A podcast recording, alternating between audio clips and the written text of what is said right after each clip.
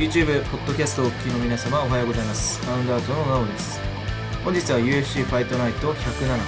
スワンソン VS ロボフ大会に関して、えー予想を話していきたいと思います。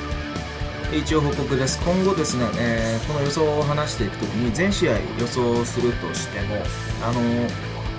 メインカードからね、お話ししていこうと思います。多分、あの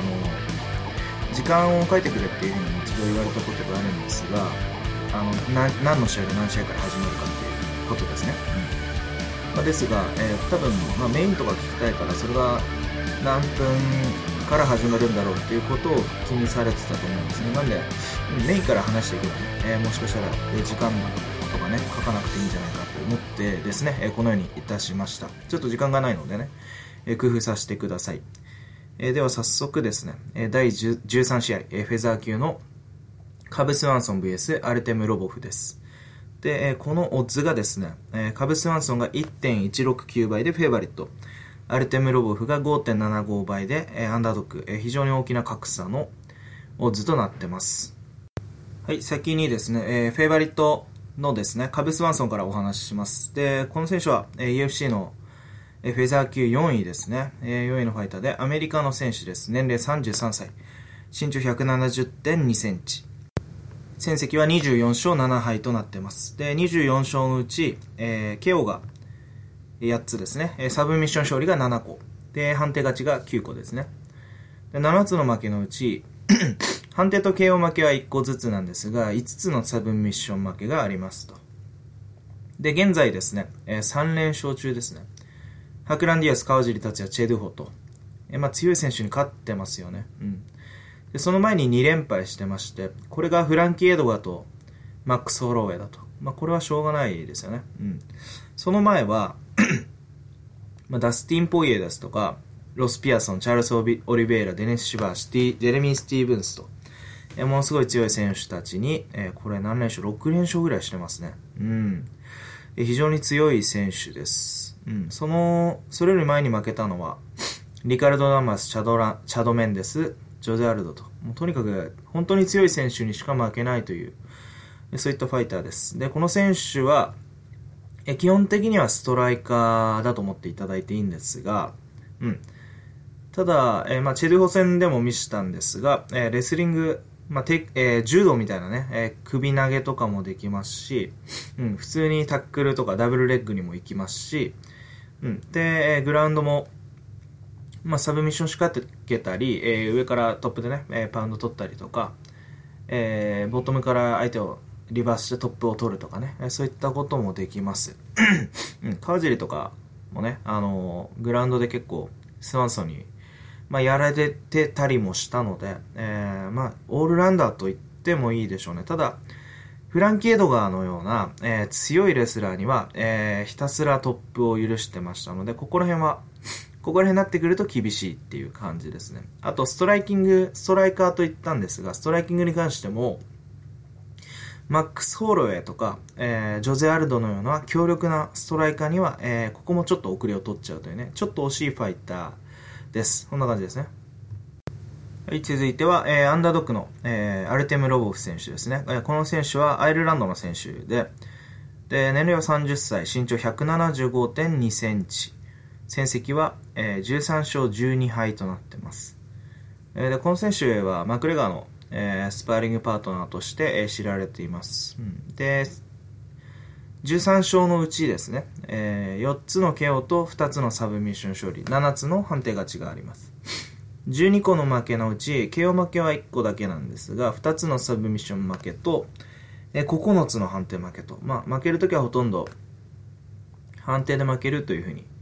思っていただいて結構です。うん。でですね、えー、UFC に参戦したのは2015年の12月ですね。まあ、大体1年ちょっとという感じでしょうか。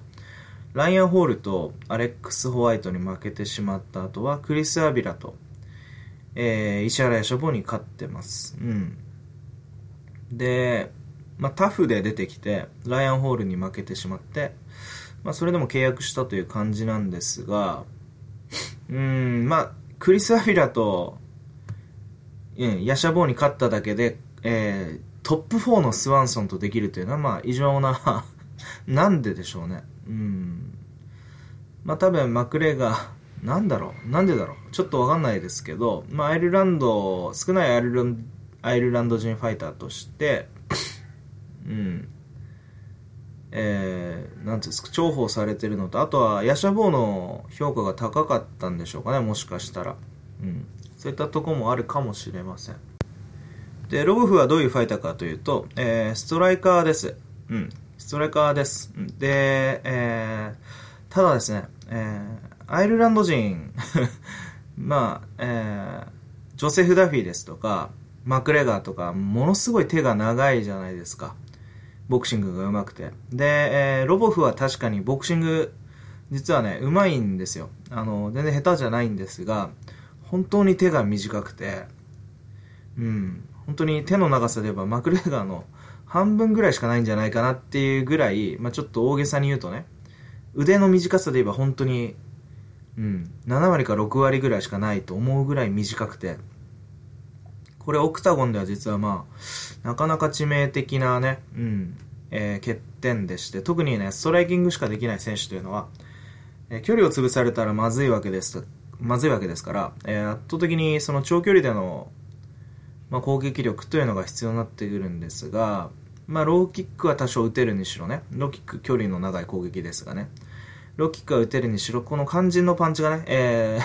ロボフの上手なパンチが非常に短い位置で行われると、近距離で行われると。まあ、常に、まあ、リスクにさらされながらね、戦ってると。まあ、そういう意味で、あのー、ボクシングうまいというと、えー、点からも、実際に、えー、1回の KO しか、12回負けてるうちで1回の KO しかない、KO 負けもない、KO 負けしかないですし、で、要はサブミッション負けも2回しかない。えー、つまりあまりテイクダウンもね、そこまでされるわけじゃないです。うん。テイクダウンディフェンス悪くないです。ただ、その自分の武器である肝心の打撃で、えー、レスリングとの連携で、えー、立ち回られた場合、打撃も自分は当てらんないという状況ですね。なので9回ぐらい、まあ9回もね 判定で負けてしまうとね、えー、悲劇のファイターと 僕は言ってますが、うん、そういった意味で、えー、今回の試合、えー、スワンソン戦なんですが えー、すごくいい点は、スワンソンのリーチがそこまで長くないという点。えー、ですが、すごく悪い点は、やっぱりスワンソンが、まあ、タックルもできるしね、あのまあ、実際ロボフの得意な打撃でも、えー、圧倒的に上回る可能性もあるという点と、うんまあ、そういった2点ですね。ただ、えーうんまあ、ロボフのパフォーマンスを考えた場合、うんまあ、このオッズっていうのはうなずけるんですが、僕は相性で考えれば、うん、そこまで悪くないんじゃないかなというふうに思いますけどね。うん。うん。いや、どうなんでしょうね まあ、スワンソンの出方によりますよね。スワンソンが、えー、まあ、デュホ戦みたいに、あの、打ち合ってやろうみたいなね。うん。そういった、えー、ていうんですか？気分で、そういう気分っていうか、そういう、まあ、気質の持ち主なので、まあ、殴りに出た時はスワンソンに、えー、チャンスはあるんじゃないかなというふうに思います。実際カウンターとかすごい上手いんですよ。あの、避けて殴る。まあ、こういう動きですけど。まあ、マクレガーがやるような、スリップストレートとか、まあ、ロックバックストレートみたいな、まあ、そういった動きなんですけど、そういうタイミングとかは、うん、マクレガーとスパーリングししてるだけあって、まあ、マクレガーのスパーリングパートナーとして選ばれるだけあって、まあ、非常に上手いんですよね。うん。なので、そういった面からね、えー、スワンソンの打撃にカウンターできる可能性は、まあ、なくはないんじゃないですかね。うん。まあ実際そんな KO を KO パンチャーでもないんですけどね。うん。まあ、求められるのはドゥホ以上の打撃なんですが、まあ、それを考えるとちょっと厳しいかなという感じです。ただ、ドゥホよりも、もしかしたらテイクダウンディフェンスはいいのかな？いや、良くないかな。ドゥホも、まあ、あれですよね。テイクダウンのエスケープは上手でしたよね。うん。まあ、注目点はそこら辺だけですかね。あとは、その、なんだろう。うん、あの、なんていうんですか、えー、足運びがどうとか グラウンドの展開がどうとかそういったものはまあ別に話すまでもないですね、まあ、グラウンドになればスワンソンがねテイクダウンさえできればスワンソンが有利になると、えー、そういった感じです。うん。まあうん。注目点としてはね、えスワンソンがどういう戦術を持ってくるかっていうことじゃないですか。ロボフはもう、テイクダウンディフェンスして殴るしかないんで、うん、しかもそれも毎回うまくいってないファイターなんで、今回うまくいくかどうかは、まあ、スワンソン次第 みたいなとこはあります。まあ、リーチの長さで言えば、ちょっとその、うん、あの、殴れる材料っていうのは、距離的な意味ではね、体格差という意味では、殴れる材料は揃ってますが、あとはスワンソンの出方次第という感じですかね。うん、僕はね、ちょっと実はこのベッドに関しては、ロボフピックしてみようかなと思います。まあ、スワンソン、でも当然いいんですけど、もう最近ちょっとフェイバリットの低オッズにコリゴリしてるので、えー、フェイバリットの低オッズは、もうデメトリアス・ジョンソンだけでいいかなっていう点と、超低オッズですね。こういう超格差の低オッズは、えー、うん、それだ、うん、あのデメトリア・シマソンぐらいでいいかなっていう点と、スワンソンみたいにね、えー、ドゥホとか隠した相手でも、ほら、あのストライキングが強い相手でも殴って前に出るじゃないですか。それを考えると、まあ、ロボフにチャンスはなくはないのかなっていう点で。まあ、ロボフの KO とかにね、少額 KO とかだったらおそらくすごいあの、オッズ上がると思うんですよ、プロップス。まあ、そこに少額入れといてもいいのかなという感じです。えー、こんぐらいにしておきましょう。はい、えー、続いてはですね、ライト級のワンマッチ12第12試合ですね。うん。えー、アルアイアキンタ VS ディエゴ・サンチェスとなってます。このオッズがアイアキンタ1.259倍、えー、ディエゴ・サンチェスが4.25倍、えー、となってます。えー、なかなかサンチェスがここまでアンダードックになるのもね、ギルバートメ・メレンデス戦以来でしょうかね。うん、やっぱりアイア・キンタに対する期待というのが伺います。うん。え、では、えー、先にですね、フェイバリットのアルアイア・キンタですね、えー、ランキング14位です。でですね、4連中だったんです。4連勝中だったんですが、えー、2015年の4月から試合をしていません。えー、実質2年の、え、ブランクを経て復帰という感じになりますね。うん。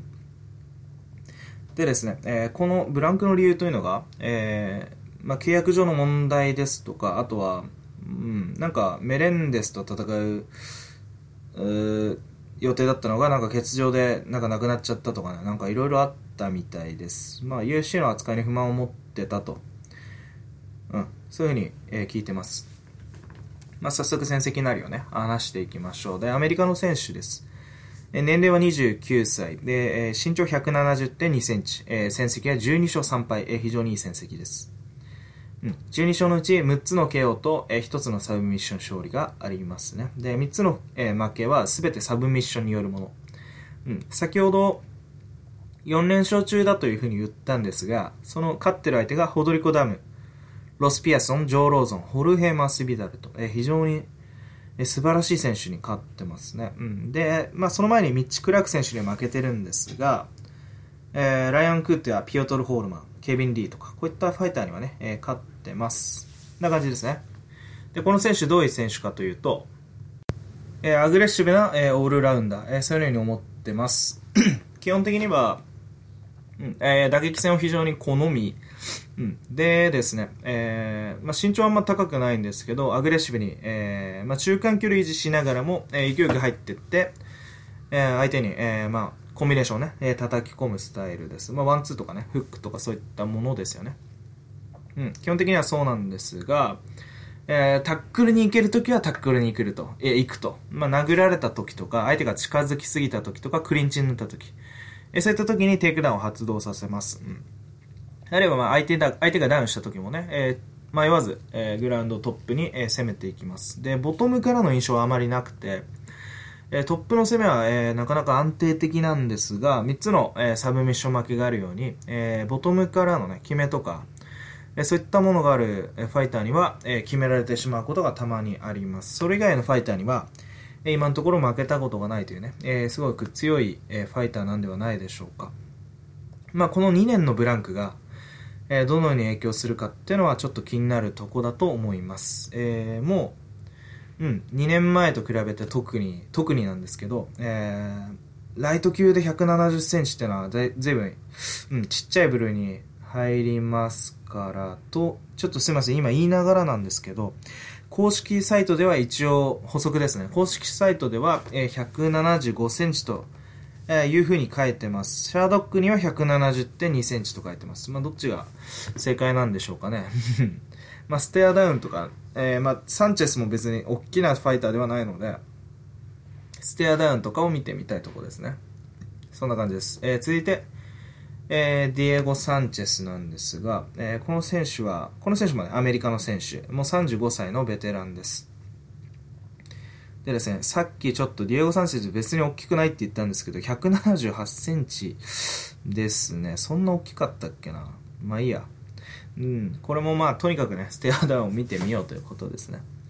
うん、成績は27勝9敗、27勝のうち6つの KO と9つのサブミッション勝利と、えー、12個の、えー、判定勝ちがあります。えー、負けに関しては2つの KO 負けと9つの、えー、判定負けと。えーまあ、2つの KO 負けとありますが、非常に打たれ強い選手とも、えー、言われてますね。はい、でですね、えー、UFC の戦、うん、UFC に参戦したのはもう結構前ですよね。ずいぶん昔だと思います。2005年。もう12年ぐらい戦ってますね。すごいですね。うん。でですね、最近の戦績ですね、ここ、まあ、5年ぐらいは、本当に勝ったり負けたりという感じですかね。うん。勝った選手といえば、えー、ここ3年、3、4年だったら、えー、ゴミタカノリ、ロス・ピアソン、ジム・ミラー、マーチン・ヘルドとなってます。その他負けてしまった選手は、えー、えー、メレンデス、マイルズ・ジュリー、リカルド・ラマス、ジョー・ローゾンと。うん。まあ、中堅という感じですよね。うん。まあ、それにしてもなんですけど、負けた試合でも相手を苦しめてる、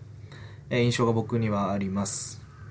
えー、さ、さらに言えばね、えー、マーチン・ヘルドのような、えー、一応期待されてる新人に対して、えー、サンチェスがアンダードッグだった、えー、ことに関しても、えー、きっちり勝利を収めていると。えー、なかなかなんていうんですかね、中堅とはいえね、え強い選手だというふうに僕は思ってます。うん。で、どういうファイターかというと、基本的に一番得意なフェーズはグラウンド、グラップリングなんですが、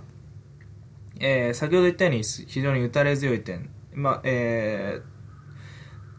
クルはレベルチェンジというのはあんまり僕は見たことないんです、印象にないんですが、えー、ケージレスリングとか、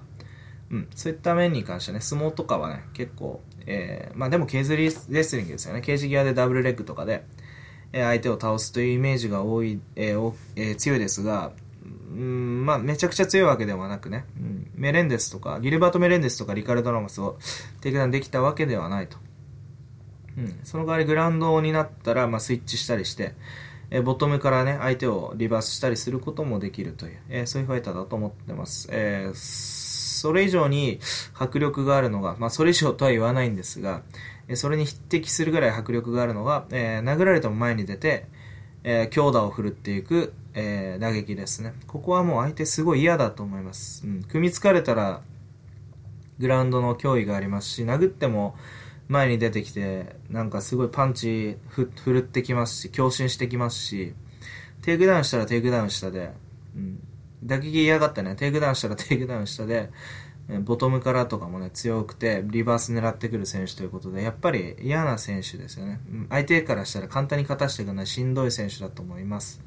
うん。ということで、えー、今回の試合に関しては、まあ、オッズがここまで開いてるんですが、僕は、あのー、結構ブランク警戒するんですね、選手の。うん。特に、あの、ブランク何が影響するって、まあ、選手のパフォーマンスも、うん、めちゃくちゃいいのか、めちゃくちゃ良くなってるのか悪くなってるのか、その波の、波って激しくなるじゃないですか、ブランクが、あの、長いと。その、確認する点がほら、コンスタントに試合してる人だったら、少なくとも半年に1回は試合見れたら、えー、今、どういう調子かっていうのが分かると思うんですが、この波がね、2年でどういう風に変わってるかっていうのは全く分かんないんで、パフォーマンスがね、大きく、えー、悪くなくな、えー、悪くなってる可能性も良くなってる可能性も変わらない可能性もあると。まあ、基本的にはね、今までの、え、ありのままのその試合のパフォーマンスで判断すべきなんですが、もう一つは、えー、まあ、この2年間、アイア・キンタがどういうふうに練習してかしてたかっていうのがちょっとわかんない点と、あと、やっぱり MMA の、あの、なんていうんですかね、競技の流れとか変化ってものすごい目目まぐるしいじゃないですか。すごく、あの、2年ぐらいブランクあったらもうとんでもなく置いてかれてるとかね、そういったことって多いじゃないですか。ラシャド・エヴァンスとか、ティム・ケネディとかそうだと思うんですけど、まあそういった意味で、僕はあの、パフォーマンスの低下というよりも、あの、周りが強くなってるっていうふうに、えー、っていうふうにも理解してるんですけど、まあそういった意味で、ブランカケに、まあ、えー、隠したとはいえ、隠したとは言えないですけど、まあ、隠したが一応、ランカーに対してね、ノーランカーなんで、隠したとはいえ、ディアゴ・サンチェスは嫌な相手ですよね。さらに言えば、うん、あのー、何ですか？?4 倍 ?4 倍のオッズっていうのはね、うん、まあ、うん、まあ、どっちかっていうと別にサンチェスにベットしたいわけじゃないんですが、アヤキンタにはベットしたくないっていうかね、別に1点、なんですか ?25 倍の、なんか、要は25%ぐらいの利益なわけですよね。それだったら別に、まあ、見送ればいいじゃんっていう、うん、そういう印象です。なので、ここはもしベットするとしたらね、僕は、えサンチェスです。で、試合展開 まだ言ってなかったですね。試合展開としては、まあ、アグレッシブなファイターに対してサンチェスもアグレッシブだと。で、えー、アイアキンタのテイクダウンがめちゃくちゃ強いかというと、ちょっと僕は微妙な点と、うん。あと、サンチェスがね、ボトムから攻めれる、うん、グラウンドが強いという点から、アイアキンタはまあ、テイクダウンに関してはね、ディフェンシブに戦うべきだと思うんですが、えー、アグレッシブに前に出るアイアキンタに関して KO されなければサンチェスもえー、アグレッシブに前に出ると。そこでアイアキンタってのは被弾した時とか近づいた時に、まあ、テイクダウンをディフェンスするよりも、アイアキンタもアグレッシブな点から、えー、テイクダウンに対しては、えー、能動的に仕掛けていくと思うんですね。あ能動的っていうか、要は、その行き当たりばったりではあるんですが、クリンチとかになると、あるいはテイクダウンの距離になると、テイクダウンを仕掛けるファイターだと思うんですね。そういった意味では、えー、うん、まあやっぱり、なんていうんですかね、打撃を維持できればアイアキンタだとは思うんですが、まあ簡単には勝たしてくれないだろうなっていうのが、えー、印象です。うん、予想言ってしまうならね、えー、アヤキンタが、えー、スタンディングをキープして、えー、判定勝ちというのが、えー、一番ありそうなんですが、えー、サンチェスの打たれ強さとを考えるとですね、うん、ただ、えー、グラウンドからリバースなりして、えー、まあえー、ラウンドを1つ取るとか、えー、決めてしまってのはなくもないんじゃないかなというふうに思ってます。もしかしたらね、サンチェスが 気合うん、また気合のあるファイトを見して、えー、打撃でぐらつかせるとかね、そういったこと、あアイアキントをぐらつかせるとか、そういったこともあるかもしれません。えー、こんぐらいしときましょう。はい、続いては第11試合、えー、ライトヘビー級のオバンスサンプル VS マルコス・ホジェリオ・デ・リマとなってます。この図は、えー、サンプルのオッズが1.568倍で、えー、デリマのオッズが2.55倍となってます。うん。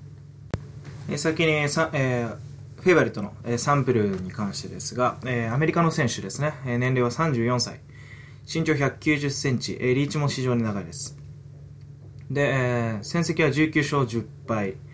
19勝のうち9つの KO 勝利とえー、5つのサブミッション勝利を持ってます。でですね、まあえー、負け10敗あるんですが、まあ、7つですね、70%は判定負けとなってます。で、ここ、うん、UFC に先に、えー、すみません、先にですね、UFC に参戦したのは2013年からです。うん、その前も、えー、ストライクフォースとかに参加してたので、まあ、ずっとストライクフォースの後にね、えー、UFC にそのまま参加しているという、えー、流れになってます。うん。でですね、ここ5戦でちょっと戦績が悪くて、うん、4勝1敗なん、あ、すみません、1勝4敗なんですよね。4敗なんですよ。その前までは、えー、マルシオ将軍とパトリック・カミンズに KO で勝った後は、えー、2連勝してるんですけど、えー、その後、グローバー・テイシェーラに負けた後に、えー、ハファエル・フェイジャモンには、えー、判定でね、えー、ギリギリ勝った後は、えー、ジョン・ジョーンズ、ジミ・マニは、えー、ボルカン・オーズデミアと、えー、負けてるということになりますね。うん。で、えー、僕の印象では、えー、非常に動き悪いです。最近ね、えー、特にグローバー・テイシエラ戦以降ですね。まあ、テイシエラには普通に、まあ、グラウンドで負けちゃってましたし、うん。あの、フェイジャオ戦なんかは基本的には何もしてなかったですしね。うん。ジョン・ジョーンズ戦はまあ相手が強かったにしろ、マリワ戦は普通に えー、まあ不用意なジャブ出したらパンチをも騎断したと。えー、随分反応悪いなという感じです。オーズデミア戦に関しても、えー、パンチをほとんど防がれて、えー、疲れてたのもそうなんですが、オーズデミアの、まあ、決して速くないキックボクシングに対してね、えー、苦戦してたと。これに関しては、うん。まあ、相手がレスリングのディフェンス強かったっていうのもあるんですが、えー、とにかくパッとしない印象ですね。うん。でですね、すいません、サンプルどんな選手か言ってなかったですね。この選手はもともとレスラーなんですが、うん。打撃が結構鋭くてですね、まあ、うまくはないんですけど、えー、うん、まあ僕いつも言うんですけど、ワイルドって言うんですけど、あの、殴るのがうまくて、うん、で、KO するパンチ力も持ってるという感じですね。で、うん、まあ僕、ほとんどサブミッションのイメージないですね。僕は UFC に出て、えー、将軍戦からしか見てないので、うん、ほとんど本当にサブミッションの、えー、イメージは本当にないです。まあまあ、今後見せることないんじゃないかなとも 思ってますけどね。うん。まあそういったファイターです。えー、続いてですね、マルコス・ホジェリオ・デリマ選手なんですが、この選手、ブラジルの選手で、えー、185.4センチですね。戦績、えー、31歳です。戦績は、15勝4敗なんですが、15勝のうち11個の KO と、3つのサブミッション勝利、えー、判定は1つだけですね。その他、負けが4つで、えー、判定と KO が1つずつ、えー、2つのサブミッション負けとなってます。うんで、UFC に参戦したのは2014年からなんですが、うん、まあ負けた選手といえば、えー、ニキータ・クリロフ。これはサブミッションで負けてますね。うん。あと、えー、ガジムラド・アンティグロフという選手に負けてます。あんま印象ないな。うん。あとはですね、クリント・ヘスターという選手に勝ってますね。クリント・ヘスターは悪くなかったような、まあ僕名前、記憶にあります というぐらいですかね。うん、その他ジェレミー・キンボール戦を、えー、前回制してますね、まあ、ほとんど知らない名前ですよね、うん、でこの選手どういう選手かというとめちゃくちゃパワーが強くて、まあ、パンチ自体とかはねそんなに速くはないんですが、えー、うん。あの精度がいいですね打撃の、うん、ローキックとかパンチとか狙いとかは非常にいいです。で圧がめちゃくちゃ強いです。めちゃくちゃ圧が強くて。うん。でですね、えー、パワーがあるので、グラウンドとかも、えー、また、例えばダウンとか奪ったり、クリンチからテイクダウンしてから行くんですけど、うん。まあ、殴って KO しちゃうことが多いんでしょうね。うん。ただ、まあ、クリント・ヘスター戦とかだったら、普通に、えー、肩固めとかね、えー、決めてましたね。うん。で、えー、うん、ちょっと怖いのは UFC 来てからは、えー、1ラウンド決着ばっかなんですよ。だから体力がどういう風になってるかっていうのはちょっとよくわかんないんですよね。うん。まあそこが一つポイントですね。うん。まああの サンプルも体力ないんで、えー、まあ少なくとも体力は互角以上はあると思うんですけど、動き見てる限りね。サンプル1ラウンドからバテてますからね。うん。そういう意味ではまあ、えー、グラウンドとかでもね、えー、しっかり攻めてる、えー、デリマの方が、まあ、期待は持てますけどね。うん、で、この試合展開どうなるかっていうと、僕ね、あのー、最初、うん、やっぱり、あの、実績で言えばサンプルなんですよね。うん。で、この実績評価っていうのは、えー、まあ、何に効いてくるかっていうと、まあ、圧倒的な、要はレベルの差、うん。っていうふうに前提をできるんですが、まあ、実際ね、サンプル、うん、どうなんでしょうね。今回ね、実、最初その実績評価でサンプルだと思ったんですが、だ、ですよ。うん。まあ、要は、えー、デリマのパンチとか当たんなければ、えー、サンプルが勝つ、うん、まあ、優勢になるんじゃないかっていうふうに漠然と思ってたんですが、あのー、両者の試合見直すと、結構あのサンプルが、えー、フェイジャー温泉でローキックをかなりもらってて痛がってた点と、あと最近パフォーマンス悪い点、あと手数があまりにも少なすぎる点、えー、っていうのが怖い点なんですね。で、その反面、デリマというのはローキックがめちゃくちゃうまくて、まあ相手の、まあ、フックとかね、そういったものに関して、しっかりローキックとかね、合わすこともできますし、えー、で、手数は少なくないので、うん、これ考えるとね、えー、まあやっぱり 今のサンプルっていうのは、まあ、どんな状態でもあんまりピックしたくないですね。うん。そういうふうに思います。まあ、デリマのね、あの、ちょっとデータ見てみると、デリマのテイクダウンのディフェンスがあんま良くないんですが、この人、もうとにかく戦ってないんで、全然。攻防という攻防をしてないんでね。自分が殴ったら勝てるし、やられたら、その、一発の、あの、攻撃でやられる、その流れでやられてしまうっていう、うん、感じなんでね。うん。ただまあ、そうですね。うん、このオッズ込みなんですけど、ちょっと今回ね、あの、デリマピックしてみようかなと思います。まあ、これに関してもそこまで、えー、大きくベットする、えー、理由なんて一つもないんです、で、ないですので、まあ、ローキック、うん、を中心に、えー、デリマーが、うん、サンプルもまあデリマーの攻撃あんま当たんないとも思うんですけどね、手長いですし、えー、しっかりその、なんていうんですか、別にオーズデミアみたいに体格、背がでかくてリーチが長くて、え、ガードワークしっかりして、え、狙ってくるファイターでもないし、あとレスリングも強いわけではないので、うん。サンプルが、あの、デリマのパンチを簡単に被弾することはないにしろ、まあ、ローキックは簡単に被弾すると思うんですね。うん。あと、サンプルのパンチというのを、うん、サンプルが一発でね、パンチで仕留められなければ、まあ、きつい展開になってくるだろうなという、うん、点からね。えー、デリマの判定勝利か、あとは、うん。それは読めないな。デリマの勝利を一応予想しときましょう。うん、ただ、ベットするとしてもね、えー、その、要は勝利するっていう明確な理由とか道筋が見えないので、まあ、昇格なりね、うん、だと思います。まあ、こんぐらいにしときましょう。続いては、えー、第10試合、えー、バンタム級ですね、えー、ジョン・ドッドソン VS エディ・ワインランドとなります、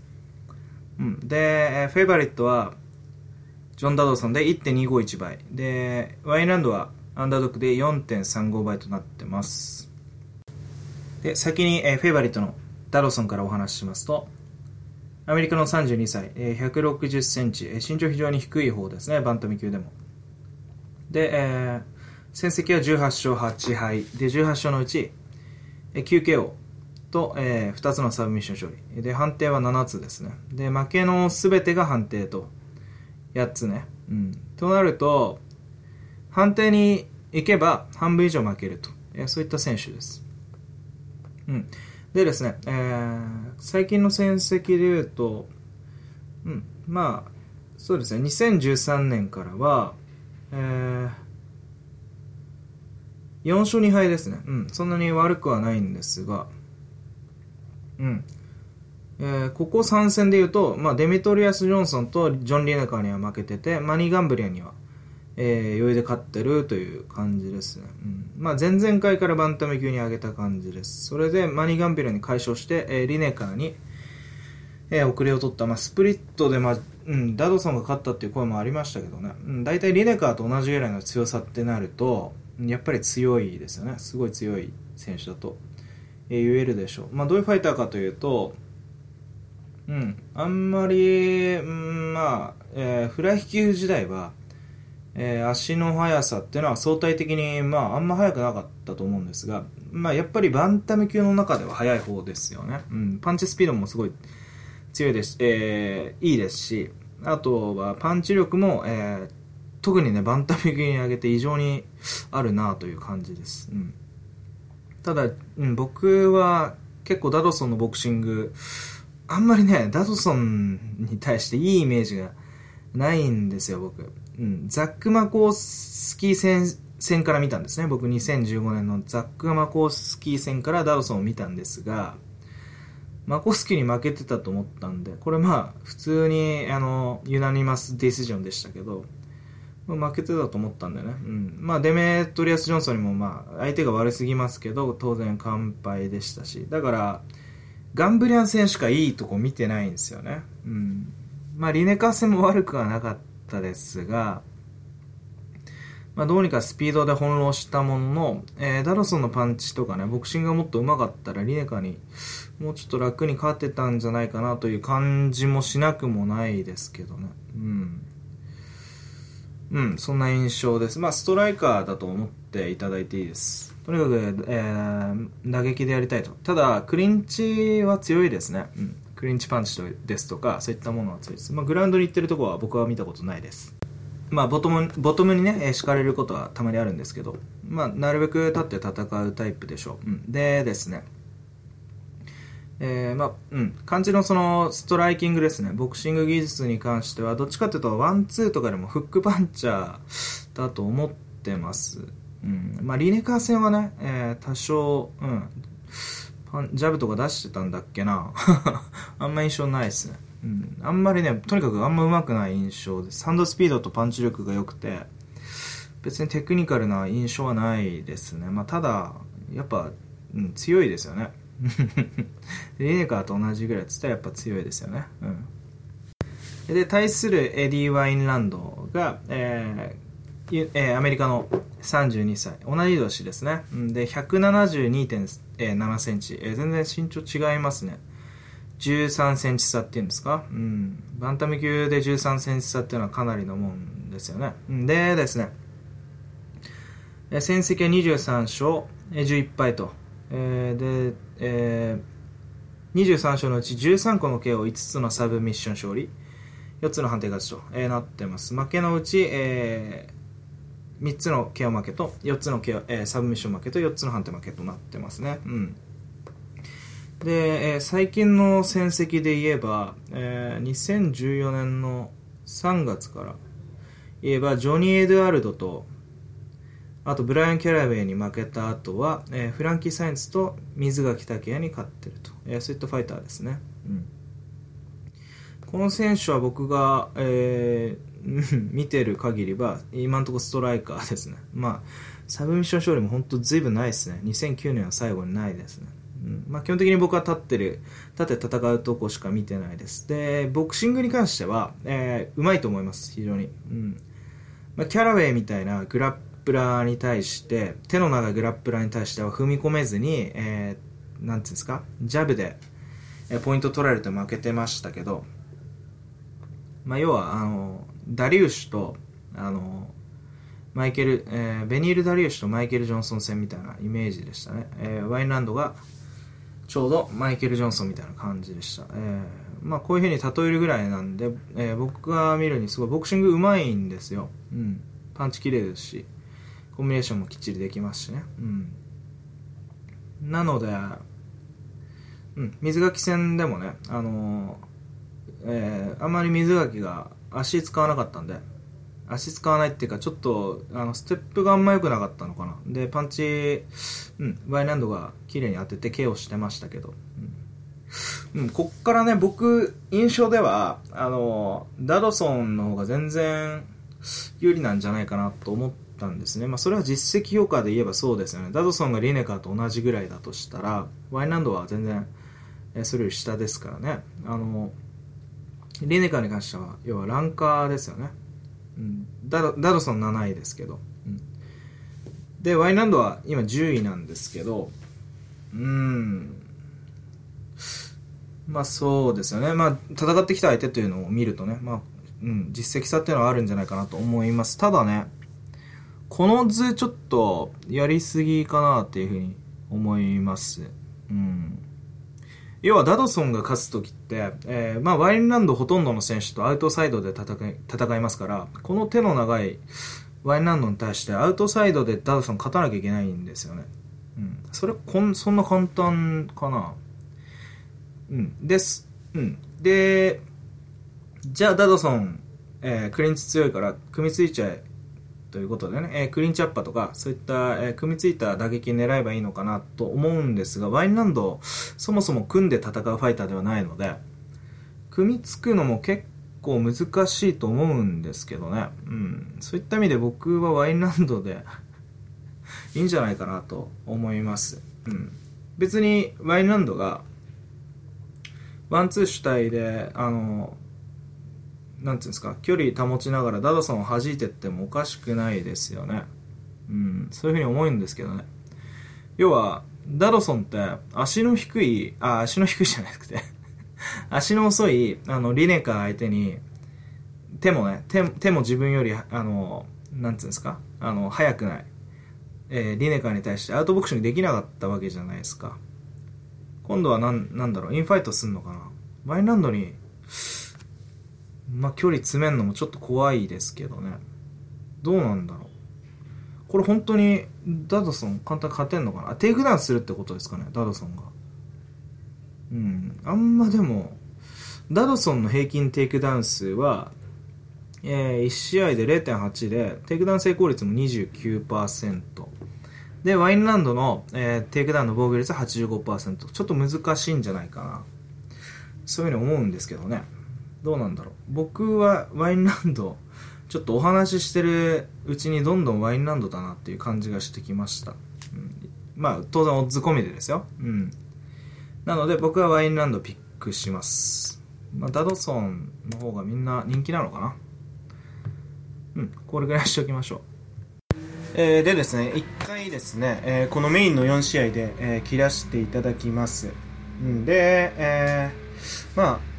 そうですね、えー、その、それ以下ですね、えー、ダスティン・オーティス、ブランドン・モレノとか、あとは、えー、スティービー・レイとかジョー・ローゾンとか、あと、ターレス・レイジとサム・アルビー、マイク・ペリー、ジェレジェレイク・エレンバーガーとか、そういった、えー、いいファイトも多いので、えー、明日以降、まあ、今日か明日かに、えー、ちょっと、アップできればね、えー、自分も予想しなければいけないので、えー、その際に収録できたら、えー、してからアップしたいと思います。えー、でですね、えー、現在もベッド済みのベッドはありまして、えー、一応言っておくと、今回一番大きなベッドは、えー、ダニエレ・テイラーで、え、その相手がジェシカ・ペネですね。うん。これは、え、4ユニットぐらいです。え、ベッド済みです。で、このオツ僕がベッドした時2.5えー、倍と2.23倍ぐらいだったかな。で、間取って2.4倍とか、2.25倍と2.22倍で2.35倍だったと思います。うん。2回ベッドしてます。これはまあまあ、マックスベッドの規制があるので、うん、僕もね 小分けにして入れたりすることもあります。まあまあ、下がるだろうと思ったので、早めにね、入れときました。えー、その他入れたのは、えー、サム・アルビー、えー、と戦うターレス・レイチの方にね、イーブンオッズだったので、えー、入れときました。これ2ユニットぐらいですかね。うん。うん。それによって、まあ、オッズ、それ以降ね、結構レイチとか下がってきてるんじゃないかなと思います。まあ、アルビーが上がりすぎるとアルビーに入るとは思うんですけどね。はい、とりあえずこんぐらいにしときましょう。では、えー、また追ってね、えー、アップできればアップいたします。ごきげんよう。